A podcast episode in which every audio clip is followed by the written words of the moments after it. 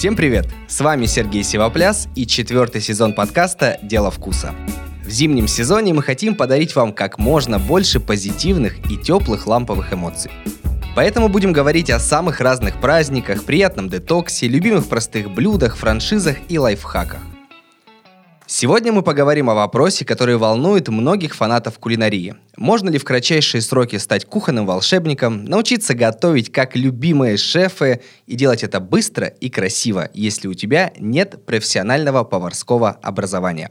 Разобраться в вопросе кулинарных мастер-классов и обучению готовке мне поможет Юлия Мельник, директор студии вкуса «Модерато». Юля, привет. Привет. Мы живем в век и во время, когда готовят не только женщины, но и мужчины, когда готовить модно, интересно, круто, стильно. И у меня соответствующий вопрос. Кто сейчас эта аудитория, которая приходит вам на мастер-классы, чтобы научиться готовить? Ну, ты правильно сказал, это и женщины, и мужчины. Смотри, мужчины увлекаются кулинарией как творчеством. Для мужчин все-таки это проявление себя. А женщины в большей степени увлекаются кулинарией, когда заботятся о доме, о семье, о быте. И, в общем-то, это разные потребности. Но те женщины, которые э, очень много уделяют время дому, ну, допустим, домохозяйки, они доходят до такого момента, когда ну, рутина, э, нет разнообразия. Они говорят, ну, если уж я столько времени уделяю кулинарии, я хочу заниматься этим основательно. Я хочу, чтобы это было и мое творчество тоже. Это не только домохозяйки. Не нужно думать, что, в общем, к нам приходят стряпать пирожки качественно. Конечно, это и предприниматели, и менеджеры, и блогеры к нам приходят. Люди совершенно разных социальных слоев, но у всех одна идея — разнообразить свою кулинарию, да, разнообразить свою кухню домашнюю. Вот ты сказала, что для мужчин это творчество, и отсюда вопрос такой, может быть, чуть-чуть сексистский, но а, кто а, в большинстве своем готовит лучше и прикольней, мужчины или женщины? Ну вот в случае с тем, кто приходит к вам на мастер-классы и курсы. Конечно, мужчины готовят лучше, как и делают все. Мужчины все делают лучше. Если основательно подходят к этому. Да, потому что ну, мужчины, в принципе, всегда основательно ко всему подходят. И если мы получаем э, в студии клиента мужчину, это клиент на века. Ну, в общем-то, и про женщин можно так сказать. У нас, в принципе, много таких постоянных клиентов. И женщин есть, э, которые основательно подходят к вопросу. Э, еще, кстати, добавлю про возраст, интересно. Если раньше у нас были клиенты тридцать пять плюс, а в две тысячи девятом - две тысячи десятом году у нас были клиенты сорок, наверное, плюс. Вот так как-то, да? А аудитория, она молодец сейчас. Сейчас у нас очень много учеников восемнадцать лет. А что они говорят? Вот приходят, они рассказывают, для чего им это? Профориентация, конечно. Это дети, которые сами задумались о своей профориентации и говорят своим родителям, я хочу стать поваром. И, конечно, они приходят к нам для того, чтобы понять, идти ли им дальше, и проходят курсы э, основательные для того, чтобы понять, насколько ну, серьезное это увлечение. И для родителей это тоже важно, потому что не все родители хотят, чтобы э, сын стал поваром, да? Потому что у нас в студии они пообщаются с поварами из разных ресторанов, причем с топовыми поварами. А как мне понять, что мне нужно? Вот разовый мастер-класс, куда я приду, научусь готовить, допустим, одно-два блюда там какой-то тематики, или мне нужен, допустим, целый курс, чтобы я ходил там каждую неделю, чтобы вы меня учили готовить, и в конце я почувствовал себя, ну, если не шеф-поваром, то просто мастером в какой-то категории. А, ну, смотри, если вообще ты задумался о курсе, стопроцентно тебе нужен курс, потому что а, можно пойти на отдельный мастер-класс и понять, в принципе, как в этой студии, как в этой кулинарной школе оказывают услугу. И после этого уже а, прийти на длительное обучение. Потому что наши клиенты курсов в большинстве случаев находят нас, по слову, кулинарные курсы, да, а, приходят к нам на курсы и даже не знают, что у нас есть мастер-классы. Это готовый клиент, который понял, что они ему нужны. У нас настолько большое разнообразие еды вокруг, и тренд сменяется трендом. Были, условно, там бургеры, были суши-роллы, пицца и так далее, так далее. Мне вот интересно, как у вас внутри студии меняются тренды в плане запросов? То есть на что больше всего идут люди? Что они хотят научиться готовить? Что они любят? Какая-то это национальная кухня или какой-то отдельный продукт и блюдо? Что самое-самое популярное? Ну, ты сейчас удивишься. А, ну, это не бургеры, не пиццы. Просто грузинка, наверное, нет? В том числе. Но в первую очередь это стейки. То есть мода на мясо в таком брутальном просто, виде. Просто, да. Просто восемьдесят процентов меню на корпоративы и дни рождения – это меню стейки. Премиальная еда. Ну да. Что касается курсов, там меняется матрица рецептов, потому что люди все больше интересуются здоровым питанием. И те, кто про здоровое питание, они, скорее всего, идут на курсы. На мастер-классы вот мясо, стейки, мясо, стейки. Чтобы на корпоратив или на день рождения заказали рыбу, это вообще большая редкость. Ну, у рыбы запах всегда есть. Многие любят рыбу. Но когда готовишь рыбу, она пахнет чуть по-особенному. А мясо, оно пахнет настолько универсально и, мне кажется, не резко, что, наверное, мясо выигрывает. Моя гипотеза. Я не претендую. Слушай, для меня это открытие, то, что ты сейчас сказал. Возможно, действительно так люди и думают. Но это может быть какой-то еще такой советский страх, как вот в столовых везде пахло рыбой очень сильно, и ты мог ей пропахнуть. А когда мясом пахнет, пахнет тоже мощно, насыщенно, но ты почему-то не вот пропитываешься этим запахом. А ты знаешь, а сегодняшняя рыба, она не пахнет так, как в столовой. Почему? Нет, понятно, да. Я понимаю, что рыба используется другая, угу. не такая простая, как в тех же столовых, но это моя гипотеза, потому что ну как-то вот так сложилось, может быть, у меня какое-то впечатление. Я тебя поняла, это интересно. А еще, куда двигается народ, так скажем, сейчас пошли запросы по гарнирам. Наконец-то, наконец-то. То есть наши клиенты просят, а можно в курсе нам побольше добавить бобовых, круп? Мы хотим научиться с ними работать. К сожалению, так складывается, что не все повара, будучи мастерами на кухне, там, мастерами ножа, приготовления, выпекания и прочего, являются классными ораторами. То есть они могут готовить что-то волшебное, но при этом очень тихо говорить, очень незахватывающе. И отсюда у меня вопрос, как вы выбираете шефов на свои мастер-классы? То есть как поймать баланс между большим мастерством кулинара и умением захватить аудиторию? А, смотри, ну в первую очередь все-таки мы смотрим на профессионализм повара. Я вижу по рукам, как повар готовит. Я вижу по чистоте на рабочем столе, как он готовит, да? И второй вопрос, как он общается с людьми. Потому что если повар талантлив, ему всегда есть что сказать людям. И он-то может сказать и словами, и руками. В общем-то, люди прощают речь поварам. То есть клиенты лояльны к речи. Клиентам также ну, важна суть на самом деле. Но таких поваров, ты правильно сказал, это далеко не все. Далеко не все профессионалы, далеко не все умеют говорить, действительно. Ну, те, кто стесняются говорить, и те, кто не хотят э, что-то передавать и что-то отдавать, они к нам и не приходят. А как быть повару, который вот сейчас послушает наш эпизод и скажет, блин, я хочу в Модерато вести мастер-класс? Как ему к вам прийти, с каким предложением? Условно, с готовым курсом, с готовым мастер-классом? Или просто прийти, пообщаться, и вы на месте что-то решите? Нужно просто выслать нам меню, меню из любимых блюд, которые просто вот повар ну, любит готовить. Очень часто повара не любят работать с выпечкой. А, но есть какие-то блюда, есть какие-то. И я, для меня это зацепки.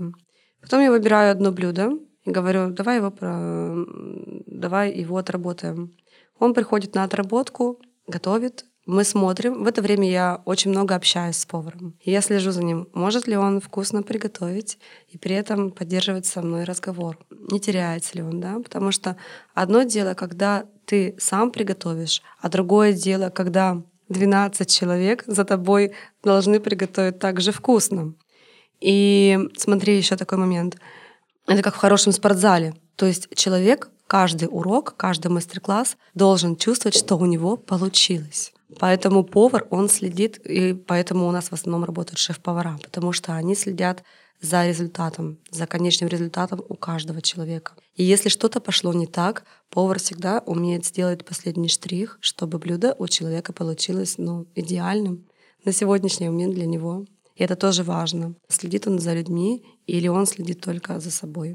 Вопрос, который волнует меня долгие годы. Все думаю о том, могу ли я уже вот в своем не самом молодом возрасте, назову это так, пойти на курсы и научиться готовить так, чтобы, ну, если не стать, конечно, шефом, то открыть свое заведение, где я смогу готовить очень вкусно, радовать людей, и чтобы мне не было стыдно за себя. Могу ли я стать крутым-крутым поваром, прям профессионалом, пойдя сейчас на какие-нибудь суперлетильные курсы? Смотри, я сразу перейду к кейсам. Вот конкретные примеры. Во-первых, у нас очень много клиентов приезжают с северов, как-то правильно сказать, да, ну, допустим, из Ханты-Мансийска.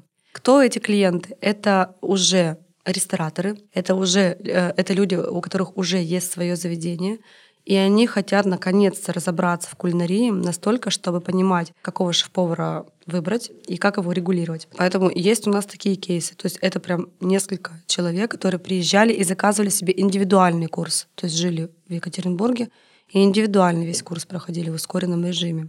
А еще один кейс. Алексей, к примеру, да, у него своя компания. Ну, значит, компания уже находится на таком уровне, когда можно чем-то еще и увлечься. Он пришел к нам на курс, закончил курсы четыре месяца и уехал в Сочи работать поваром. Ну, ему сорок лет. Блин, классная история, как в кино почти. Дальше, слушай. Еще один, значит, молодой человек, примерно твоего возраста. Он пришел к нам на курсы, потому что у них тоже в маленьком городе есть, ну, у семьи отель, при котором есть ресторан.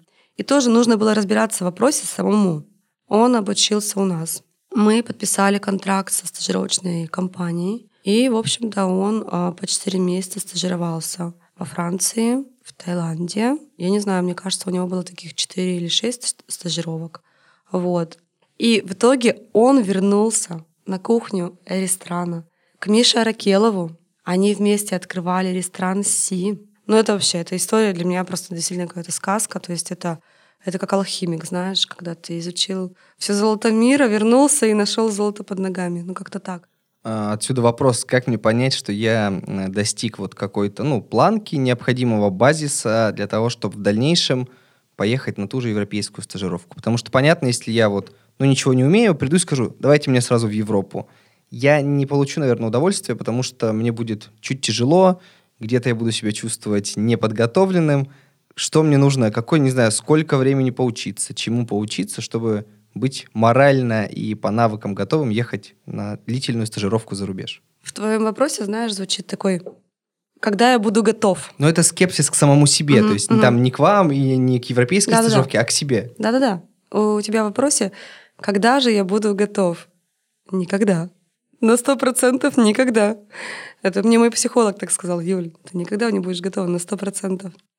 То есть ты проходишь, ну, если говорить в рамках нашей школы, ты проходишь курс четыре месяца. И как ты прошел эти курсы? Как ты взял эти знания? Какие таланты у тебя раскрылись? Все, с этим ты дальше двигаешься. Ты приходишь на кухню какого-то ресторана в Сочи, ресторана в нашем городе, поверь, тебя возьмут.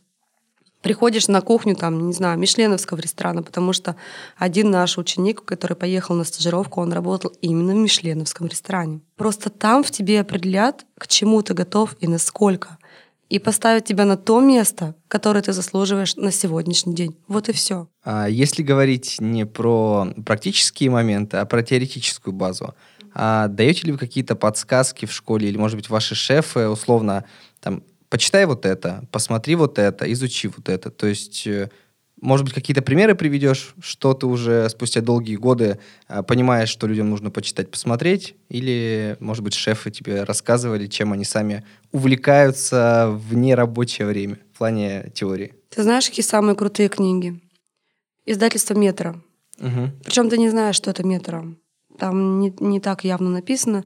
И есть одна книга, которую м, я советую почитать и даю своим поварам, в том числе, читать, несмотря на то, что они крутые профессионалы, неважно. Это книга «Шеф» Американской ассоциации кулинарии. То есть там куча советов, понятийный аппарат и так далее? Там есть все. Если ты открываешь, допустим, там, бычьи хвосты, вот я сегодня буду готовить бычьи хвосты, и если ты хочешь узнать базовую технологию приготовления бычьих хвостов, они там будут.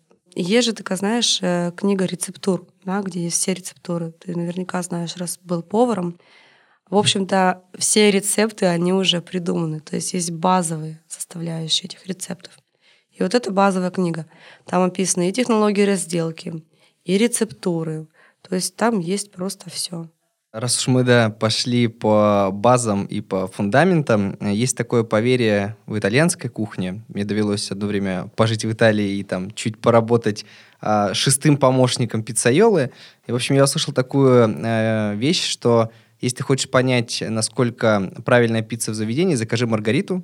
потому что маргарита – это основа, по сути, для всех пицц. И вот если она классная, значит и вся пицца в заведении классная. А, отсюда вопрос. Какие базовые блюда я должен уметь готовить, чтобы быть, быть вот этой самой маргаритой, которая в дальнейшем сможет раскрыться и в какой-то национальной кухне, и в каких-то отдельных блюдах? Что я должен уметь? Вот ты с высоты своего опыта многолетнего и понимания расскажи мне. Это гратен.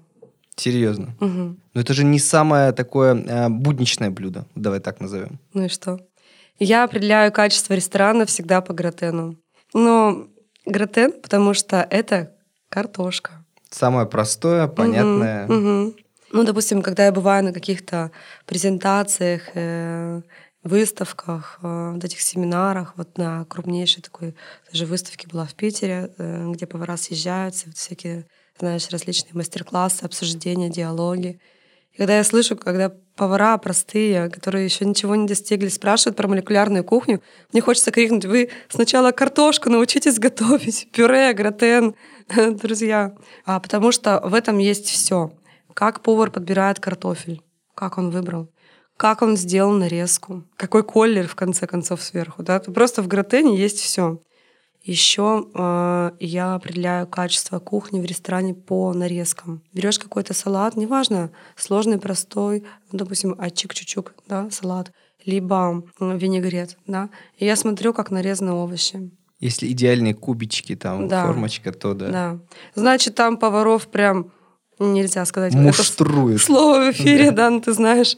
Значит, там поваров прям нормально накрывают, вот, и они, значит, стараются там. А если я вот такой, знаешь, повар начинающий, у которого немножко из рук все валится, я там отрубаю себе кусочки пальцев, где-то обжигаюсь, а как мне себя успокоить и вот понять, что так, подожди, там, я, допустим, тороплюсь, или подожди, вот у меня сейчас не получается, но мне нужно попробовать вот это, вот это. Я думаю, по-любому ты сталкивалась с людьми, которые идут с большим энтузиазмом на курс или на мастер-класс, но у них вот что-то не получается. В чем может быть моя ошибка или ошибка этих людей? Когда ты сказал про пальцы, сразу захотелось довести до тартара их. Это уже Ганнибал Лектор нас послушал бы с удовольствием. А вообще, когда ты говоришь, тут, конечно, не про кулинарию, про какую-то психологию. И вот ты сейчас со мной общаешься и понимаешь, что когда ты к нам придешь на курсы, в общем, так как я, с людьми разговаривают и мои сотрудники, и повара тоже, и ты иногда думаешь, а это вообще кулинарный курс или это терапия? Потому что в этот момент я встал, мне не получается. Я встал, получится ли у меня, или как, или кто я среди этих людей, там, и все такое. Это, конечно, очень частый момент. Ты знаешь, я проводила КСДФ, называется, очень модное сейчас слово, но, в общем, опрос среди своих клиентов. Почему вы пошли на кулинарные курсы? Я сама обзванивала этих клиентов весной. Знаешь, что они говорили? Что? Я не люблю готовить. Ну, то есть люди решают какой-то свой вопрос, вот этот какой-то барьер. И, в общем-то, ты просто успокаиваешь человека. Когда на моем мастер-классе я лично веду испанскую, китайскую и австрийскую кухню, и на своих мастер-классах ты просто говоришь, у тебя все получается, отлично, вот так поправляешь чуть-чуть, и, в общем-то, все происходит хорошо. Вот. А люди, да, они обычно приходят немножко в неврозе после работы. Вечерние и дневные группы очень сильно отличаются. Вечером приходят люди в неврозе после работы, приходят раздерганные. Ну, просто проходит полчаса, они уже включаются в нашу атмосферу, и начинает все идти совершенно по-другому. Потом люди к этому привыкают. И для них это такая, ну, такая еженедельная терапия получается. А вообще, если такое у тебя дома происходит, я тебе скажу, прибери свой холодильник и купи нормальный нож. И, скорее всего, в этом была проблема. Ну, ты сама про ножи начала говорить. Я хотел спросить, что считается, что у шефа самое главное, что есть, это нож. И вот все классные шефы таскают его с собой там в коробочке, в футлярчике, никому не дают трогать, как вот что-то суперличное. Как мне подобрать нож, если я вот уже научился готовить у вас или там в домашних условиях? Я хочу пойти на следующую ступень для себя. Как мне выбрать нож? То есть опираться на бренд, опираться на размер. Что мне нужно учесть? Размер клинка для девочек, я скажу, ну, для женщин шестнадцать целых пять десятых сантиметров размер клинка, длина клинка. Это идеально. Он должен легко, ну, лежать в руке, удобно, да, лежать в руке. Это может быть шеф-нож американский или сантоку. И у меня всем рекомендация: не бойтесь больших ножей. Больших, в смысле, вот не надо, вот, знаете, вот, держать маленький ножик и мельчить. Знаешь, там любят, тетеньки обычно любят. Вот возьмут этот ножик, знаешь, для стейков и мельчат там помидорки. Или которым грибы режут, такой да, маленький. Да-да-да. Вот, не бойтесь, это просто дело привычки. То есть ты выбираешь по руке, нож обязательно нужно подержать в руке, и хорошие магазины не позволяют это сделать. Еще хорошая сталь. Я люблю, я вообще люблю все качественное. Я люблю, чтобы была хорошая сталь. Это японские, швейцарские ножи. То есть мне важно, чтобы была хорошая сталь. Вот она бывает однослойная, очень хорошая, бывает трехслойная, хорошая. И еще не надо бояться выбирать ножи с деревянной ручкой. То есть это не те советские.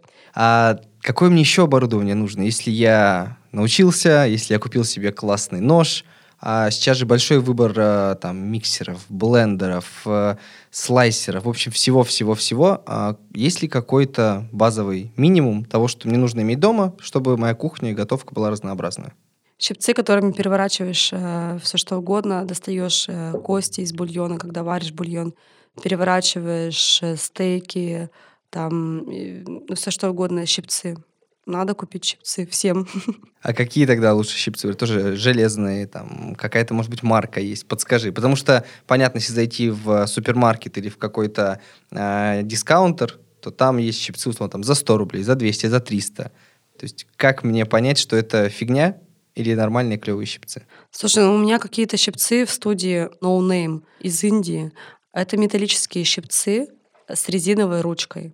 Можно без резиновой ручки, ну просто удобно с резиновой ручкой. Мне кажется, что они все равно должны быть металлические, то есть очень много силиконовых щипцов. Это не та история. Окей, от оборудования переходим к актуалочке. Какие гастротренды и направления нас ждут в двадцать первом году? Суперфуды, конечно. Причем, ну, то есть такие блюда, которые в себе несут не только, ну, так скажем, насыщение пищевое, да, ну, то есть уже сейчас люди должны понять, что пища должна быть полезной во всех смыслах. В тренде будут такие блюда, которые полезны во всех смыслах. Быстрые, полезные и, в общем, и качественные. Вот. И чем больше этого всего сочетается в блюде, тем, тем, тем лучше тренд. Я вот очень люблю готовить для друзей, для каких-то компаний, на вечеринках, на тусовках, что-то такое, чтобы все могли попробовать. И в такие моменты я еще вспоминаю детство, когда всей семьей, там, бабушки, мама, мы сидели, лепили пельмени, и вот это был такой тимбилдинг. Mm-hmm. То есть э, какое-то командообразование внутри семьи, и когда готовишь на тусовке, вам всегда есть о чем поговорить, даже если на ней есть э, там, не твои супердрузья, а какие-то знакомые. И, в общем, для меня еда – это такая объединяющая тема. И вот я хочу узнать, э, какой главный посыл, такой эмоциональный, идеологический у всех э, мастер-классов в твоей студии? То есть понятно, что научить человека готовить и поменять отношение к еде, но вот, вот это командообразование или какая-то идеологическая подоплека, в чем она? Ну, ты прям трогаешь мою душу сегодняшними вопросами своими. Ну, если говорить про те же самые курсы, представь, люди четыре месяца вместе учатся. Стопроцентно люди продолжают дружить. Может быть, не все, может быть, какими-то отдельными группами. Но у нас уже есть несколько таких мини-групп, которые вместе ездят за границу, ходят друг к другу в гости, и в таком возрасте появляются настоящие новые друзья. Это реально. Что касается тимбилдингов и корпоративов, ну, тут, конечно, очень важно объединение команды. Причем задачи могут быть очень разные. И под разные задачи у нас есть игровые программы. То есть мы же еще предлагаем не просто кулинарный, да, корпоратив, мы же еще предлагаем как доп. Услугу игровую программу, которая внедрена в кулинарный корпоратив. И эти программы я разрабатывала сама, и каждая из них отвечает на какой-то запрос. Самое популярное — это все друг о друге побольше узнали. Да? Там, значит, такая игра, э, технология мафии, и у мафии в конце... Э, Ну, то есть в конце есть развязка, выиграла мафия или выиграли шпионы, а в течение всей игры мафия там что-то делает, гадости там, да, то есть добавляет соль там в десерт и все такое, а шпионы стараются вычислить. И в конце у одного шпиона есть такая задача побольше узнать о каждом участнике чего-то личного. И вот эта презентация уже своего задания у него начинается за общим столом. Ну, в общем, вот это раскрытие такое происходит, просто мощное. И в течение часа люди общаются только об этом, и появляются темы разговора. Вторая программа, она такая у меня, конечно, немножко подставная для сотрудников, но одна программа настроена на выявление скиллсов у людей. То есть э, заказчик дает мне задачу. Он говорит, мне нужно вот этого поставить завтра вот руководителем. Я хочу посмотреть, какой он руководитель. И там у нас ролевая игра. Команды открывают свои рестораны, и мы назначаем роли. Ты сегодня шеф-повар, ты сегодня директор ресторана, а ты маркетолог. Они готовят, у них кулинарный мастер-класс и еще такие дополнительные задания. Потом в конце они презентуют свой ресторан. И когда человека поставили в роль шеф-повара, руководитель, реальный руководитель смотрит за ним, как он себя ведет. Он взял эту роль или не взял? На такой интересной ноте, да, я попрошу тебя сказать какое-то напутствие, может быть, совет всем тем, кто в ушедшем, уходящем двадцатом году еще не решился научиться готовить, но очень хочет сделать это в двадцать первом. Что бы ты посоветовала всем этим прекрасным людям? Слушайте, если вы думаете, что в кулинарии мало чего еще можно узнать, не думайте так. Я просто всем говорю всегда, имейте в виду, кулинария развивается очень быстро, очень. И у нас изменилась матрица продуктов на полках магазинов, да? Там много чего интересного появилось. Поэтому я всем желаю изучать кулинарию, раскрывать эти знания для себя, потому что там много-много интересного. Кулинария, как и все другие сферы, шагнула просто на десять шагов вперед. Она, она получила такое развитие, особенно в России, с этими санкциями. Поэтому изучайте эту тему, погружайтесь, наслаждайтесь. Поверьте, там просто целый огромный мир. Юля, спасибо, было очень интересно. Спасибо.